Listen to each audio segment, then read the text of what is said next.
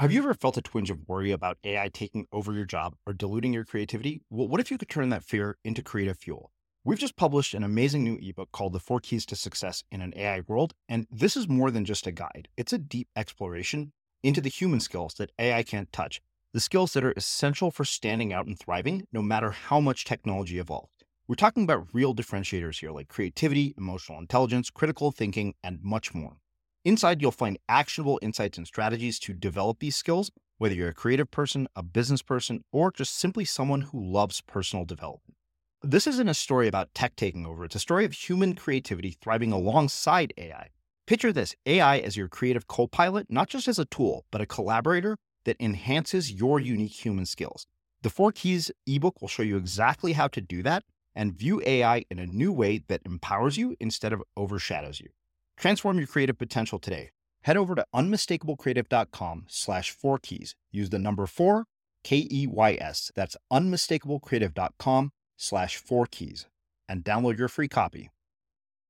Rather than going into this and saying this is an iterative process where every time I do something, my primary metric is growth and learning. Hmm. Um, most people go into it and their primary metric is this must succeed and then when it doesn't succeed because it it you know very often it doesn't you know by their terms of i've created something beautiful. Like the dream outcome that i had is the outcome that i actually experienced. And when it doesn't hit that then people look at the entire investment as a failure.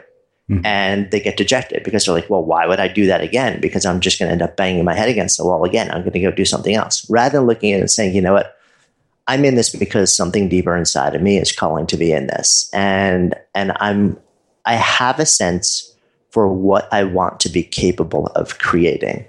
And I'm open to the possibility that this will very likely take me years, if not decades. You know, it's a classic Ira Glass quote, right? Yeah. You you develop that sense of taste long before you develop the capability to produce on the level that of that taste. I'm Srini Rao, and this is the Unmistakable Creative Podcast, where you get a window into the stories and insights of the most innovative and creative minds who've started movements, built thriving businesses, written best selling books, and created insanely interesting art. For more, check out our 500 episode archive at unmistakablecreative.com.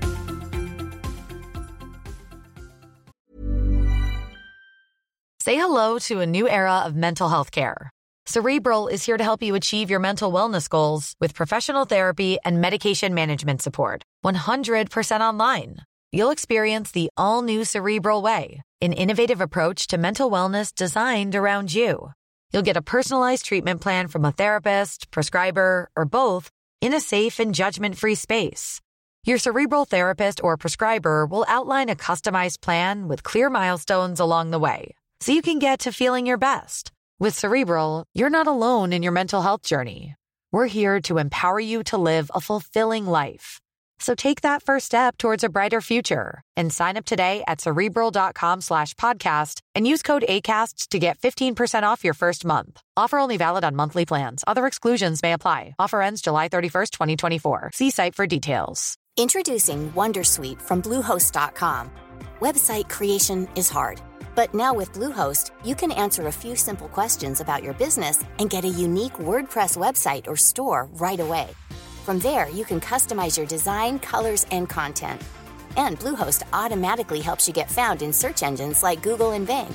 From step-by-step guidance to suggested plugins, Bluehost makes WordPress wonderful for everyone. Go to bluehost.com/wondersuite. Since 2013, Bombas has donated over 100 million socks, underwear, and t-shirts to those facing homelessness. If we counted those on air, this ad would last over 1,157 days. But if we counted the time it takes to make a donation possible, it would take just a few clicks. Because every time you make a purchase, Bombas donates an item to someone who needs it. Go to bombas.com slash ACAST and use code ACAST for 20% off your first purchase. That's bombas.com slash ACAST, code ACAST. Let's talk about aging. It's inevitable, right? But what if I told you there's a new way to age led by Solgar Cellular Nutrition? They believe, and I do too, that you can transform the way you age cell by cell with the power of cellular nutrition. As we age, our cellular function declines. Your regular multivitamins and minerals might not be enough to combat these age related declines, and that's where Solgar Cellular Nutrition comes in. It's formulated with targeted cellular nutrients that work with your body's natural processes deep inside your cells to help you fight cellular decline and promote cell health across three benefit areas. It supports cell energy, repair, and vitality, muscle strength, and even glutathione production to help protect cells.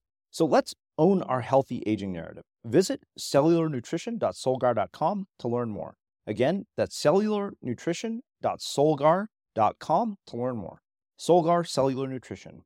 We go cell deep. These statements have not been evaluated by the Food and Drug Administration. This product is not intended to diagnose, treat, cure, or prevent any disease. Jonathan, welcome to the Unmistakable Creative. Thanks so much for taking the time to join us awesome to be hanging out with you. Yeah, it is really, really cool to have you back here. Um, you know, it, it's interesting because you and I go way back. Uh, and it's funny because you're probably one of the handful of people who has made multiple appearances on our show, both when we were Blogcast FM and as uh, Unmistakable Creative. And I know that you have a new book coming out, uh, and definitely we're going to spend a lot of time talking about it. But before we get there, I want to ask um, a question that was actually prompted by the very beginning of the book. You know, you open the book by talking about uh, your relationship with your mother and the fact that your father left. And I'm curious about the impact that the relationship you have with your mother has had on your life and your work. Um, yeah, and and um, and also like the you know, so I, I opened it basically telling a story that, um, you know, a lot of kids have gone through. Um, you know, their parents uh, end up splitting, and um, and and you know, they actually did it as amicably and respectfully as they could. Um, but you know, I was where, and I think a lot of kids in in sort of like that generation and my generation, you know, you end up um, sp- uh, spending most of your time with your mom, and uh, so we it was an interesting dance you know like kind of learning how to explore that dynamic together like just the two of us living alone in a house. And um, and I, I wasn't home for a lot of time after that. This was towards the latter part of high school so you know i still had a bit of time in there. But uh, you know it was interesting. It was also really it was an interesting moment for me because um, everything kind of became uncertain. And for the first time, you know, you see and you sense vulnerability in a parent that you don't ever, as a general, well, maybe I shouldn't generalize, but I didn't really ever see um, before that time. Maybe I just didn't want to see it. I don't know. So it it kind of you know it pushes you and and it it really um, it makes you question question a lot of things, but probably in a good way. Um, at least for me. Mm. Yeah. On the uncertainty piece, I mean, I know this was really the subject of your last book, and it's funny because it seems like the seed for that idea got planted very early in your life. Uh, yeah. Hey, I'm just wondering, you know, navigating that kind of uncertainty at such a young age. I mean, what did you learn about navigating uncertainty then that applied later on in your life? Yeah, can I always count on you to ask me questions that I don't see coming? yeah, obviously. You should know that by now. of course. No. Um, you know, it's interesting. If I reflect on that time, I don't know if. I think probably a bunch of what it taught me was self reliance. Um, and also what I, what I'd seen not just in that moment in time, but also growing up, you know, is that um, I grew up and my mom was was an artist and a craftsperson, and um, so she lived in that space of constant creativity and um, and and uncertainty. And I think seeing that and seeing her keep going back to that place and seeing both sides of the creative spectrum in that you know you you never knew if she she she was a potter for most of my um, most of my younger years. And she could spend hours and hours and hours making something on a wheel and then have a kiln load full of stuff. And then she had this massive gas fired kiln that you could literally walk into. And, you know, it would take, you know, like a full day to fire this thing. And you go through this entire process.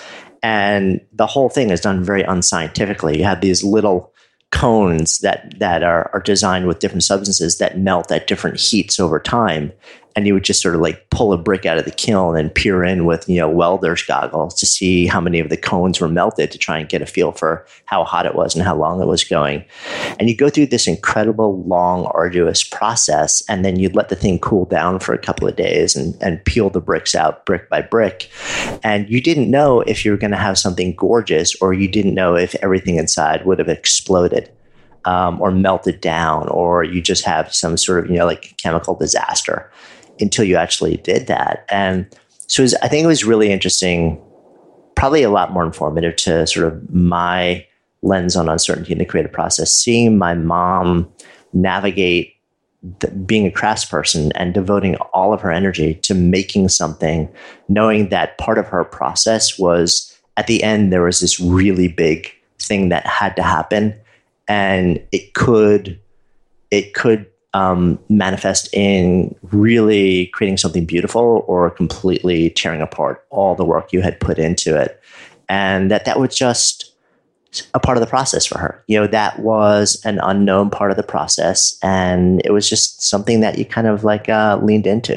Um, you know, it's funny, like thinking back, that those are the stories that really stay with me and seeing her not get freaked out. You know, obviously, if she pulled this thing open after so much work, and bad stuff had happened, you know, she was not a happy person. But at the same time, the next day, she went back in the studio because that's what you do. Mm. So two, two questions. Um, what do you think prevents people from being able to go back the next day? Like, what is it that inhibits grit uh, based on you know sort of the experiences that you've had and, and the stories that you've been able to tell? Because I know you've talked to some really just in, fascinating people in your life. Yeah, I, I think there are a couple things. One is the expectation of success, the expectation that um, rather than going into this and saying this is an iterative process where every time I do something, my primary metric is growth and learning. Hmm. Um, most people go into it and their primary metric is this must succeed. And then when it doesn't succeed, because it, it, you know, very often it doesn't you know, by their terms of I've created something beautiful. Like the dream outcome that I had is the outcome that I actually experienced. And when it doesn't hit that, then people look at the entire investment as a failure. Mm-hmm. And they get dejected because they're like, well, why would I do that again? Because I'm just going to end up banging my head against the wall again. I'm going to go do something else. Rather than looking at it and saying, you know what, I'm in this because something deeper inside of me is calling to be in this. And and I'm I have a sense for what I want to be capable of creating. And I'm open to the possibility that this will very likely take me years, if not decades. You know, it's a classic Ira Glass quote, right? Yeah. You you develop that sense of taste long before you develop the capability to produce on the level that of that taste. You know, and most people don't want to wait. They just they want to get there now, and I get it because that's me too. Mm-hmm.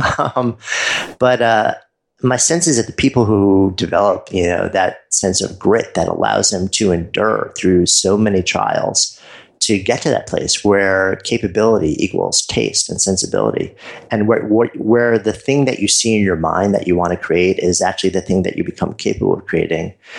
It's approaching the process as uh, with an understanding that um, this is going to take time, and each time I do something, all I'm really doing is running an experiment and the primary thing that I want to get out of it is I want to learn.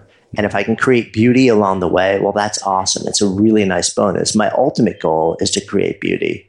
Um, but I know along the way, I'm going to have to create a ton of ugly stuff to get there. And that's okay. So I think if you go into it with that lens, you're able to endure the process um, with so much more grace. Yeah, I you know having just it's kind of fitting to talk about this since we were just talking about book sales.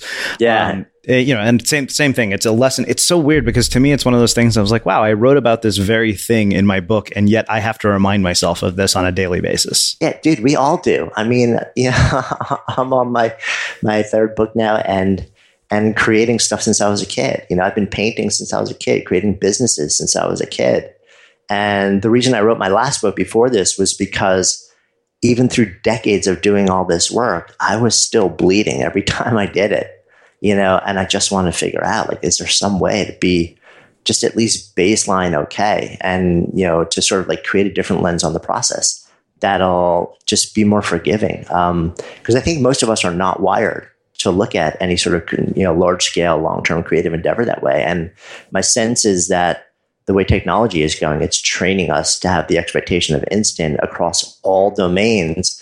And there are just certain things that you can't rush. There's you know things that require um, a rewiring of your neural circuitry that there is nothing that you can do. There's no technology in existence. There is no deliberate practice that will make that happen faster. Mm. It just it your brain takes time to get there. Yeah, yeah. Um, tell me about the relationship with your father, and uh, more importantly, I mean, having had a father leave when you were young, how has that changed your approach to parenting, or, or what impact has that had on your approach as a parent? Yeah, you know, so it's interesting. So, so my parents split, but my dad didn't leave my life. You know, he was still very involved and still is to this day. So I didn't experience it so much as my dad leaving. Mm-hmm. I experienced it as my parents splitting. Um, and my, my folks were were and still are very different. My mom has always been much more on sort of the craftsperson side, and my dad, uh, my dad until very recently, my dad was a guy who had one job for his entire adult life. Um, and he literally just retired a couple of years ago. And he still, he retired largely just because he didn't want to have to deal with academia. But he's still, um, he's a researcher. He researches um, um, human cognition, the human learning process. And he's done that. He did it in an academic environment as a professor and running a lab for, I want to say 50 years. Mm-hmm. And, you know, he's, he's gotten to a point where he retired and he, um, but he's still doing all of his work and doing all of his research just in sort of you know like collaborations with other people that he knows in academia that have labs. So he doesn't have to sort of deal with the the the, the world of academia and sort of the bureaucracy and and stuff like that.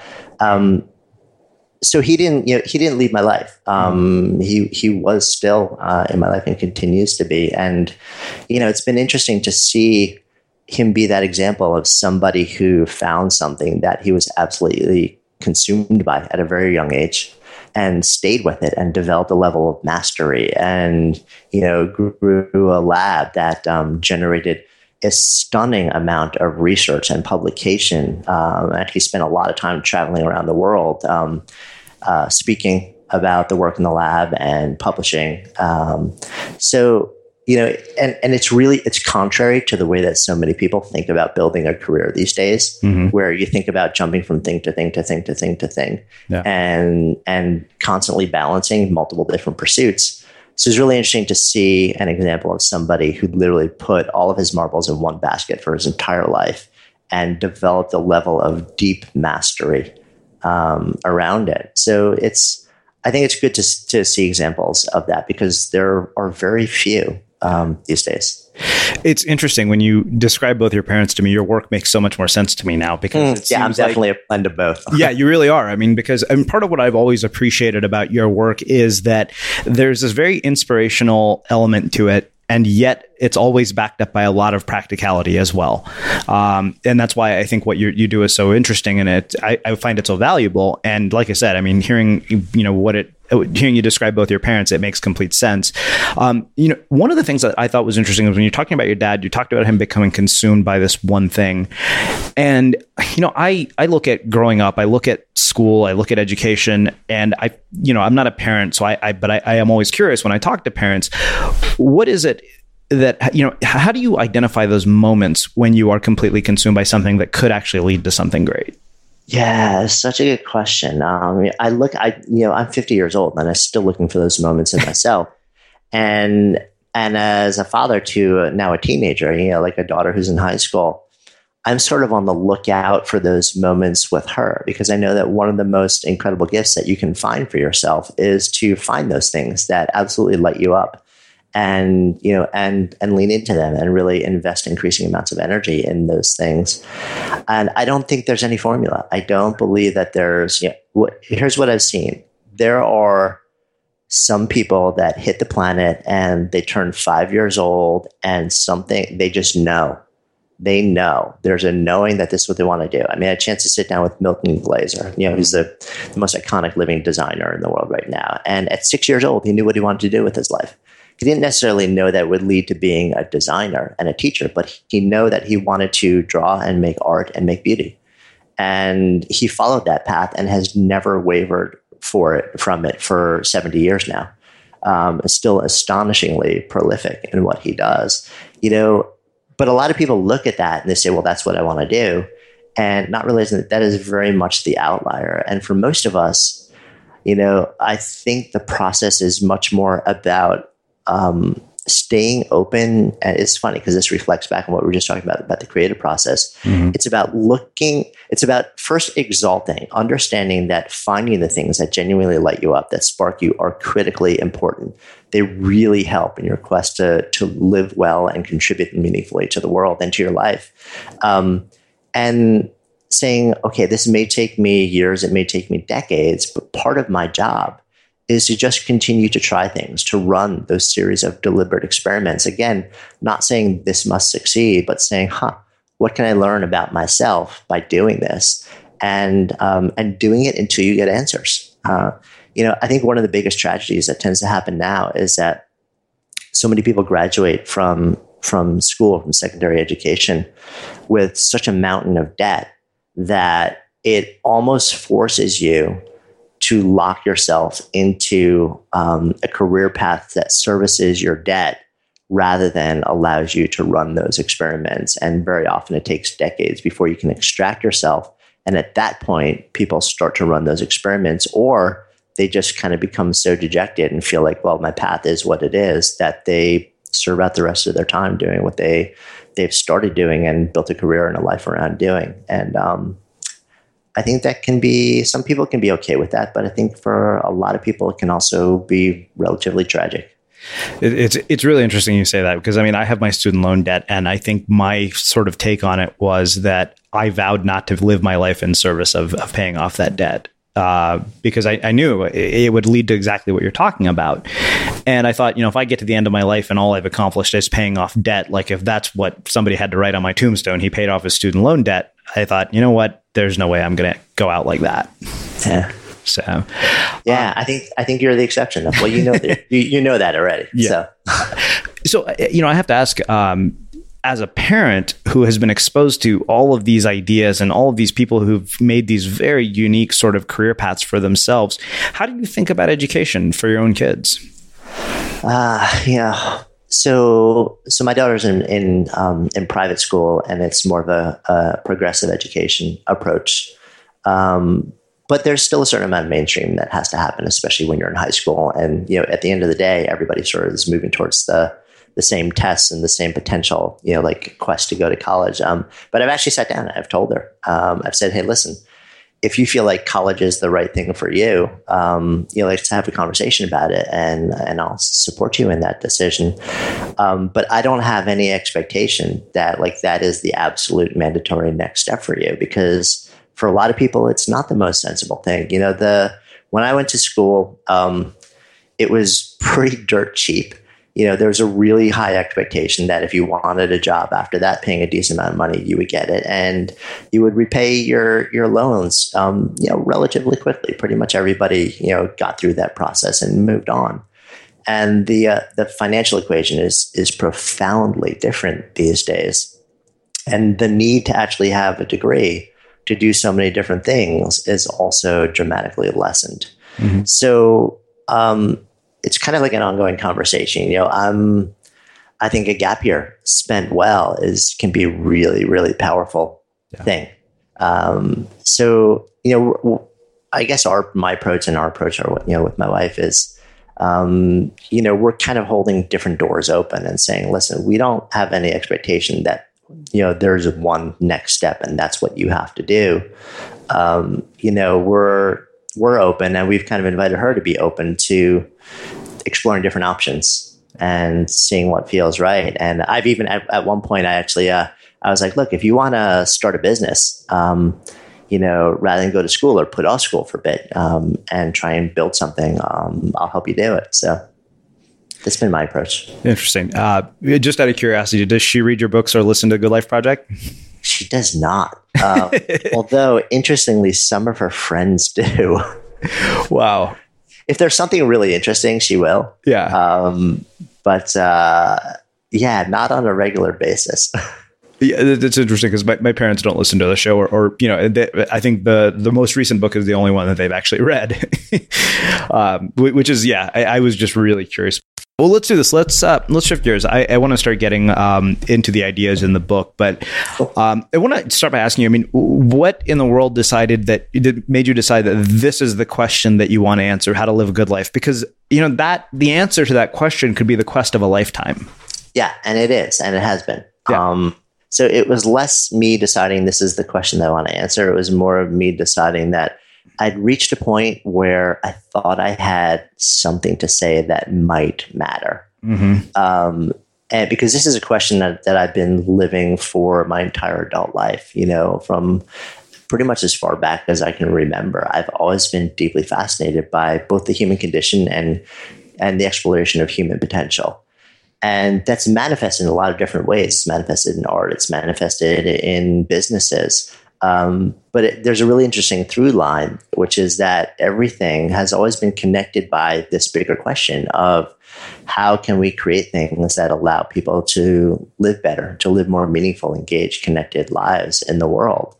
Um, and but it takes you know, Steve Jobs' classic quote, right? You know, you need you need enough dots to be able to look back and start to see how they connect. And I've kind of, I think, reached a point in my life now where, you know, uh, hopefully, you know, God willing, I'll have a lot more dots to, to, to create and gather and reflect on. But there are enough now so I can start to see patterns in my own life, patterns in the lives of the so many people I've been fortunate to spend time with, and um, and feel like there there were there was a way that I could potentially share what I'd been seeing that might resonate with people um, and and help them engage with the world a bit differently and feel better and and feel like they're getting more of what they came um, to get and uh, and it was interesting. I, I, think I've told you this backstory. I can't remember, but um, this is actually not the book that was sold to my publisher. The book that was sold was a deep dive into belonging,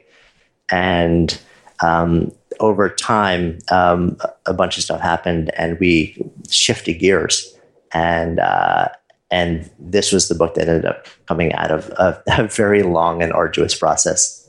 Hmm. So, how has your perspective uh, on what it means to live a good life uh, changed both through the multiple iterations of the careers that you've had, as well as with age? Uh, well, beyond getting more jaded, not just kidding. I like, I think that's just a factor of, of living in New York City. Uh, there's, you know, I make decisions differently. Uh, different things matter to me. My my sense of what's possible um, has shifted. So, for example, at an earlier point in my life, I'm still pretty risk tolerant for somebody um, who's sort of at the point in my life where I am. Um, when I look at a lot of my friends, they're you know they're probably a lot less quick to try new things. Um, that said, I'm I'm almost definitely nowhere near as risk tolerant or even risk inviting as I was in my 20s and even early 30s because, frankly, I have more to lose now. Yeah, you know, um, and I think we all get that way where. I still want to grow and I still want to go into that place of uncertainty because that's where possibility lies. But at the same time, I'm acutely aware of the fact that I like my life right now, and I've got a beautiful family and and deep relationships with them, and the ability to be present and to create and contribute in ways that I really like. And before I'm willing to just blow it up, or you know the classic quote, "Go to zero, I'm going to think long and hard um, about doing that, about what I say yes and no to, on a level that I I probably wouldn't have um, weighed in anywhere near the sort of like the depth um, a decade or two earlier in my life. Um, and also at the same time, you know, I have a family, and as much as I know security is is largely an illusion, uh, you know, to the extent that I can feel that sense and also create that sense for them, mm-hmm. um, I feel like as as a parent, that's part of what I'm here to do. Part of you know, part of it is also you know, like teach my kid that um, you know it's good to step into the abyss. Um, at the same time, I want her to feel okay in the world um, for for this for this moment. I know there will be times, you know, down the road where um, where I won't be able to play that role as much. So as long as I'm here and able to do that, um, I want to.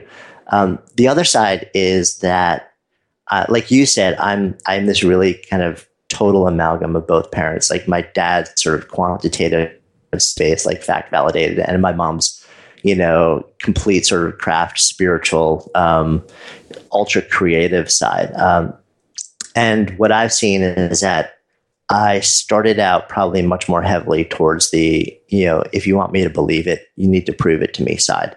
And I still look for scientific validation for anything. If there's science behind something, I'll default to that. Um, but I've become much more open over the years to the possibility that if a phenomenon happens and there's no science to it, um, there's no way that I can validate it through rules of science or um, that it's still legitimate. And maybe there's just something that's unexplainable. Maybe there's a spiritual component to it. Maybe there's something that it is beyond you know rational description.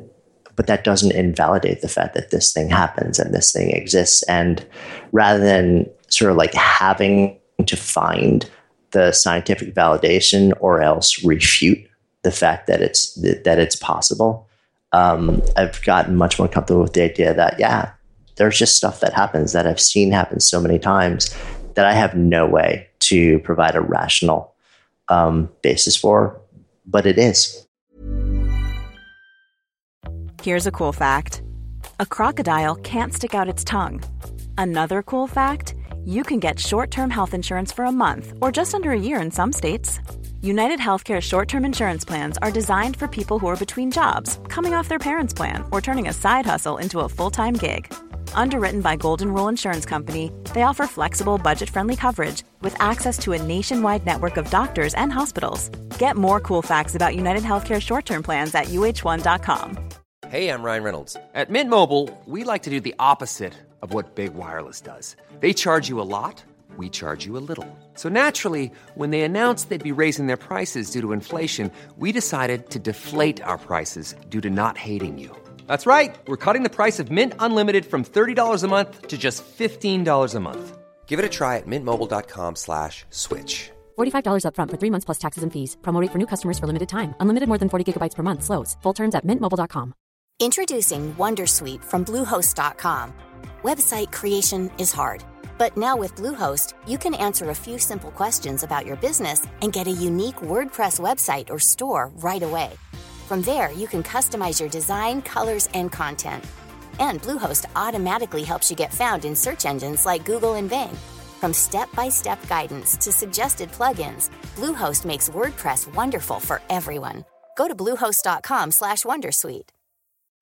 Since 2013, Bombas has donated over 100 million socks, underwear, and t-shirts to those facing homelessness if we counted those on air, this ad would last over 1,157 days. But if we counted the time it takes to make a donation possible, it would take just a few clicks. Because every time you make a purchase, Bombas donates an item to someone who needs it.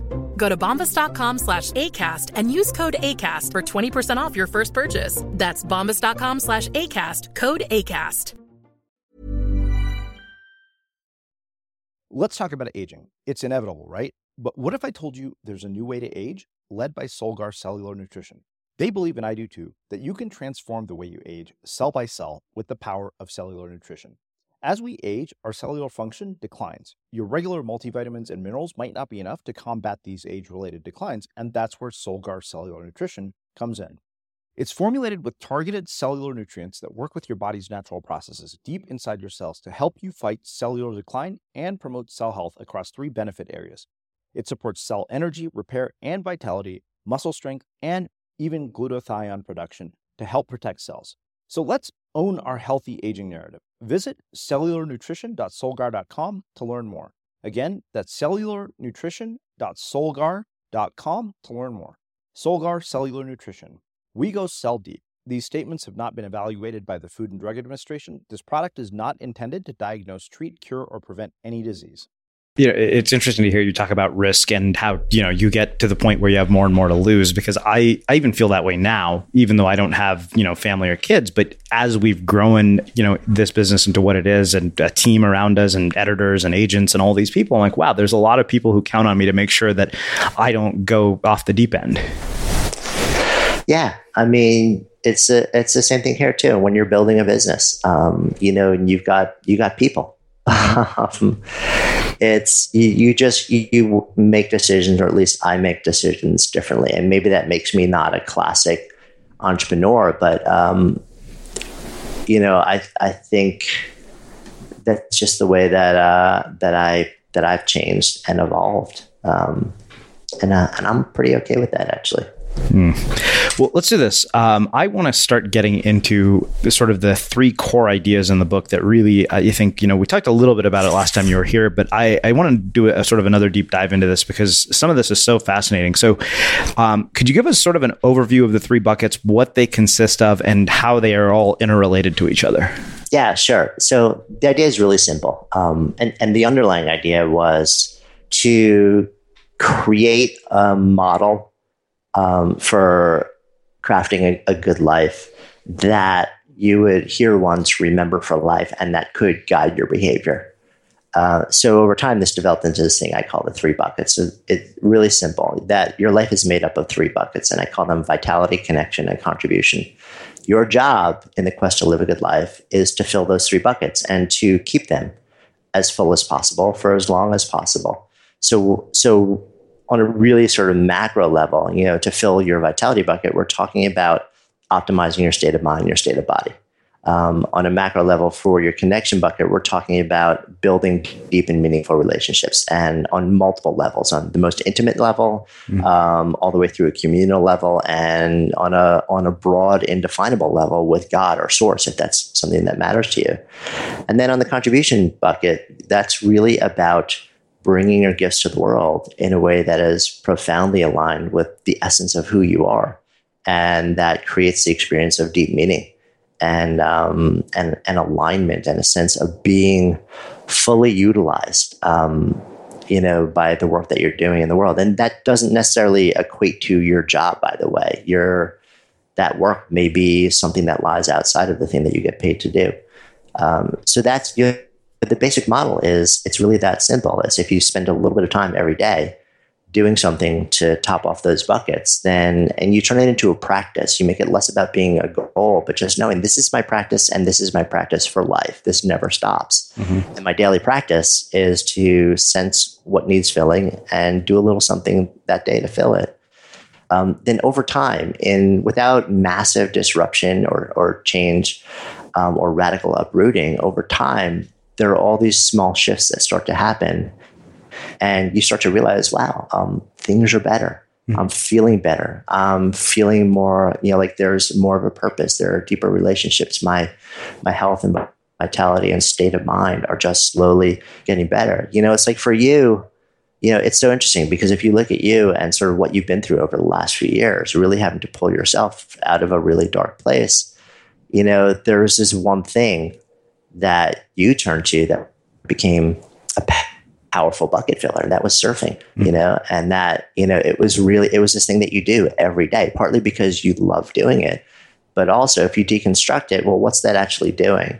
You know it's your your it's amazing exercise. So on you know on multiple levels it's really focusing on improving your health through moving your body through mobilization and movement. It's also deeply meditative and attention training. So it really it, it's a powerful thing for your mindset. Also, just being out in the water in the waves, you know, is something that can drop you into a state where it's sort of like nothing else matters when you're in that place. It's like you're completely and utterly present, and at the same time, it's communal you know it's relational so it's doing something to also fill that connection bucket because as general i mean i know plenty of people surf alone but you know as a general and this is from your know conversation that we've shared you know you have friends that you go surfing with and even if you don't go with them you, you know you've got all the regulars that are there. And it's this thing where you're participating. You have a sense of belonging in a community of people who are committed to this beautiful thing. Um, and that you know amazingly turns around and unlocks your ability to then lean into the work part. You know, all this stuff that gets sort of cranked down and you can't figure out how to really access and tap that potential on your creative and your work side, your contribution side. You know, filling those other two buckets is the thing that eventually unlocks that. So it's kind of fun to look at your process over the last few years and see how you, it, you know, you can take almost anybody and really quickly understand how these things work by just this really simple model of the buckets. Yeah. Um, how do you know uh, when the the right bucket isn't full? Like what what kind of signals do you see in your life, or how do you develop the awareness that a bucket is either getting to a point of being too low, or that it needs to be filled? Yeah, I mean, so there are kind of two answers. There's the quick intuitive hit. You know, it's the it's the thinking slow and the thinking fast systems. Right. I think I think we all know deep down. Mm-hmm. Like you wake up in the morning, you're like, my relationships suck. I haven't talked to my best friend in like three weeks. You know, like my parents have been estranged, whatever it may be. Or you wake up and you're like, you know what? I'm achy. I'm tired. I never feel like I have energy. We we we we can get pretty delusional because we don't actually want to own it, mm-hmm. but we all pretty much know. You know, so there's a quick intuitive hit that you can do, and we actually, it's funny. We um, I don't think I even told you this that um, we we created our own companion practice journal for this book that's coming out at, this, at pretty much the same time. Um, and uh, so part of the daily morning practice is to do what I call a really quick bucket check, literally take 10 seconds and draw a line that represents the level of each bucket just completely intuitively. Mm. Um, and we pretty much know. But then you can also go deeper and you can ask specific questions, and, and they're generally preceded by how satisfied am I with and then you ask that about the various types of elements that might fill each bucket. And in relatively short order, um, you can figure out um, what's in need of a little bit of love. Yeah. It's interesting because I, I, I, you know, I very rarely, once in a blue moon, will take a laptop to the bedroom because I'm too tired to sit in front of a TV and I just want to watch a movie. And I'm like, every time I do that, I wake up the next morning and I'm thinking, why did I do that? I didn't sleep anywhere as near as well as I know I would have if I hadn't done that. I know, me too. I'm like, if I know that if I'm on a screen after a certain time of night, I'm almost guaranteed to wake up in the middle of the night with a headache. Yeah, yeah, I, I noticed, and I, it, it's funny because I think that when you're in a in a deeply creative phase uh, or working on a big creative project, this is something I was thinking about this morning as I was I was kind of journaling, and I thought, you know, when I'm preparing to write a book, I'm like an athlete training for a sporting event or a, a boxer training for a fight, and I thought, okay, reduce it to one glass of wine instead of two because I saw between two glasses of wine and a laptop in bed, I didn't wake up in the best state of mind. Yeah, and yeah, it's funny because you become hyper aware of those things, I think, when you're deeply immersed in some sort of creative project. Yeah, I think that's true. Um, but I think at the same time, though, the, the, exact opposite can tend to happen, which is that you completely lose track of everything else that matters. Yeah, that's true. Yeah, absolutely. Um, so you know, you looked at you talked about the daily practice through the lens of my life. I'm curious what it looks like through the lens of yours. Yeah. So what what my daily practice is? Yeah. So a couple of things. And and for me i'm because i'm like the experimenter and i think part of my responsibility is to constantly test stuff um, and share what i learned you know i'm i'm changing things up on a regular basis. But there are a few things that are bedrock for me and one of them has been a really long standing practice and i know you have a practice too which is my mindfulness practice. Mm-hmm. and that's something that it's the first thing i do i wake up in the morning and um, I've actually my my morning practice starts the evening before um, with setting up my coffee machine so that all I have to do is is hit my burr grinder first thing in the morning, put the grinds in, hit go, and then the coffee starts brewing, and then I go and I sit and I meditate for about twenty five to thirty minutes every morning. Hmm. Um, and and I actually start out with um, a few minutes of breathing exercises, sort of yogic breathing exercises before I do that, and then I drop into my meditation. Um, and then from there, I experiment with different things. I'll, I'll sometimes do a, a, that quick bucket check too, and just say, okay, what what needs a bit of love today? Like where's where do I need to focus my action? Um, I'll try and get a beat on uh, you know what is the most important thing I can do today, uh, and commit to that, and everything else becomes gravy. Uh, and then uh, you know increasingly uh, you know some one thing that I'll try and do is just get a really really quick win under my belt, and that may literally be sending a note or a text or an email to somebody saying uh, hey, I just want to let you know um, that thing that that you did or you said to me last week or three weeks ago. I've really been thinking about it, and it made a difference to me. So I I want to thank you for it, um, and thank you for for you know being in my life. You know, just something literally that takes thirty seconds, but it's it's this quick little bucket win.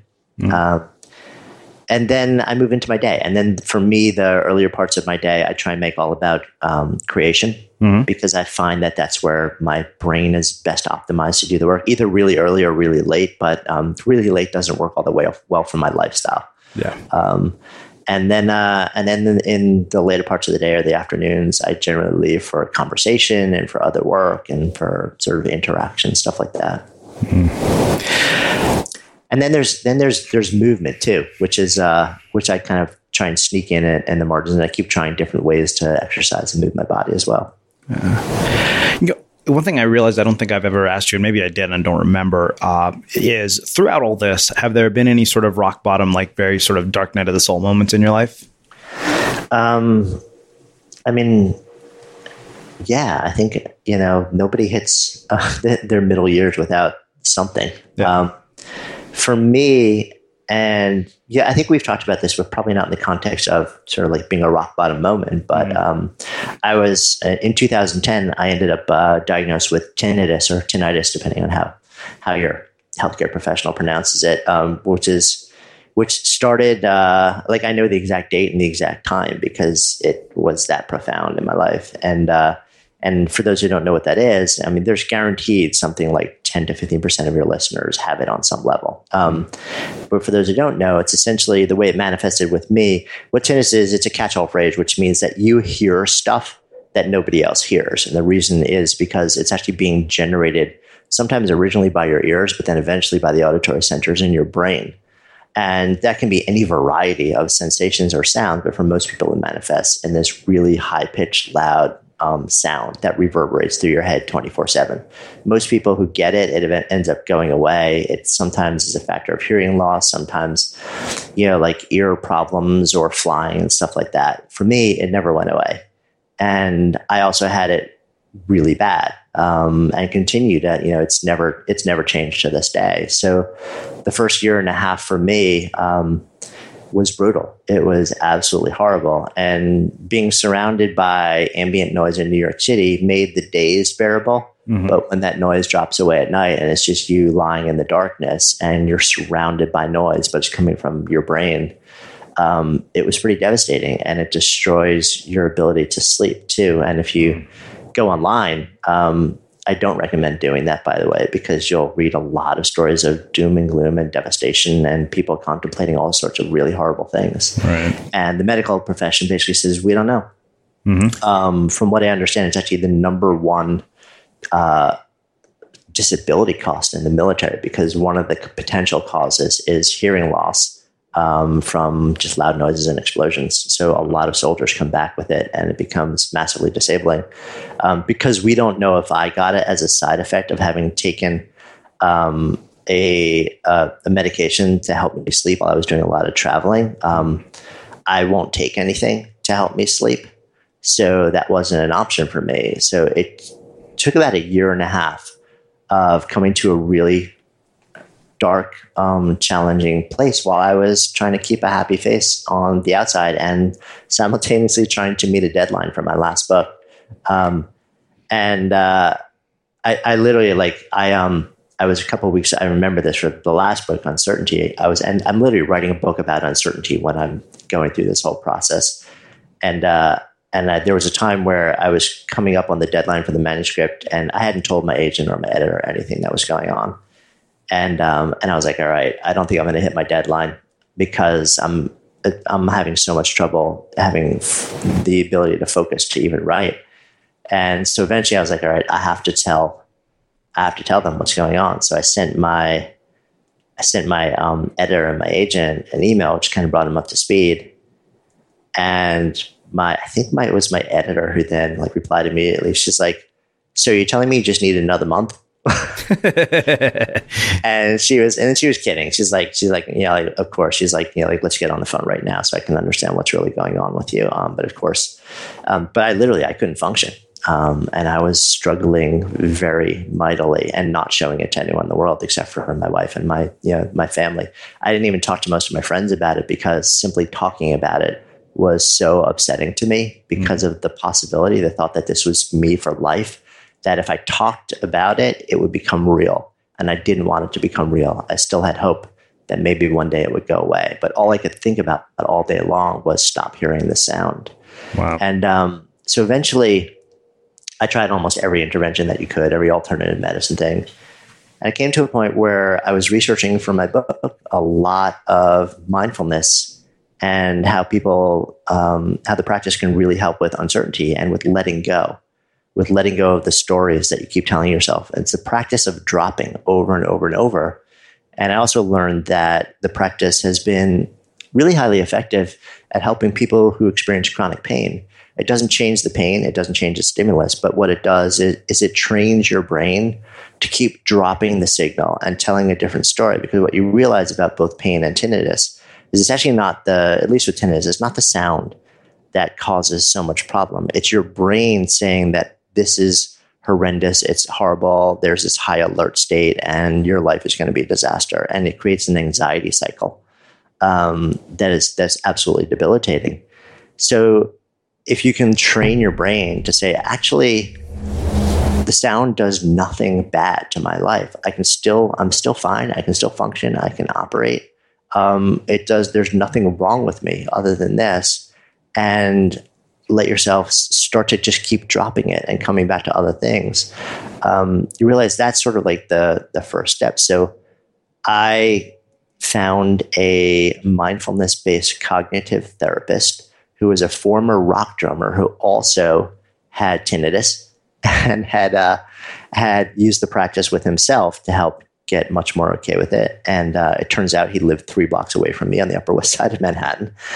And I went and saw him, and I was like, "Could this work?" And he said, "Maybe, maybe not, but you know, we can try it." So he told me what the practice was, um, and I sat and I did it, and it took months, and it was brutal because all this thing, all of a sudden the thing I'd spent years at that point trying desperately not to experience, the initial instruction was at this point, you know, the instruction for mindfulness is basically is allow your mind to just kind of keep coming back to your breath really gently. And as other thoughts and stuff come into your mind, that's fine, but just sort of let them go. You can literally label them thinking and let them go with your breath and come back to it.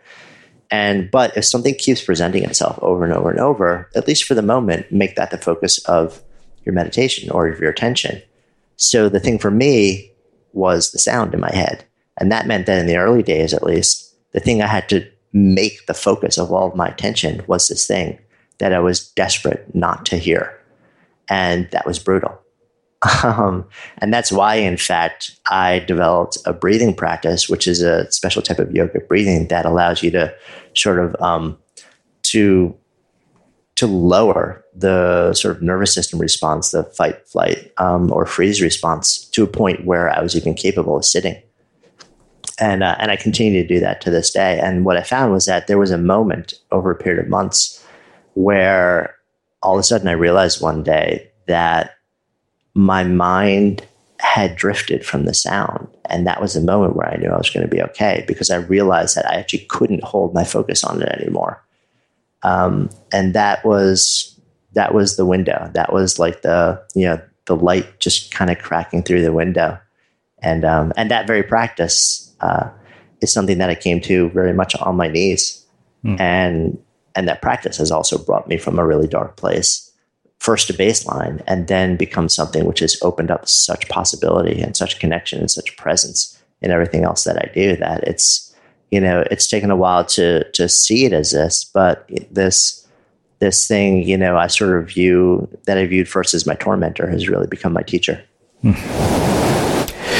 Wow. Sorry, that was a really long winded No, answer. no, no, that was fantastic. There's so, so, much gold in there. Um, so I actually want to finish with two questions. One is one that I'm going to steal from you because I want to hear your response to this, having been the person who's asked it to so many people. What, how would you summarize the idea of what it means to live a good life, having written a book about it and having asked hundreds of people that question? Yeah. So I'll give you a couple of different answers. One is that one of the things I've learned is it's not universal for each person. Um, it's very individual, but there are some really big themes. There, are, you know, and the the two ways that I look at this are, it's when your your connection, your contribution, and your vitality bucket runneth over.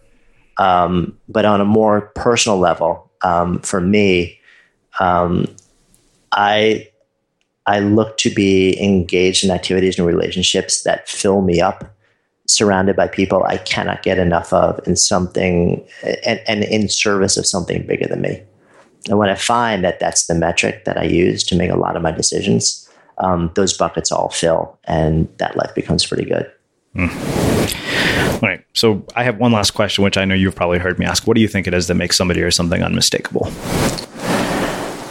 Um, yeah, I think it's the ability to close the gap between who you are on the deepest level of self and who you bring to the world.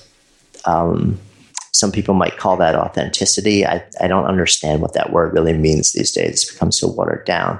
So to me, I, th- I think of it more visually. It's, you know, it's, it's having a really deep understanding of who you are and what matters to you and what's important and how you need to express yourself in the world to feel whole.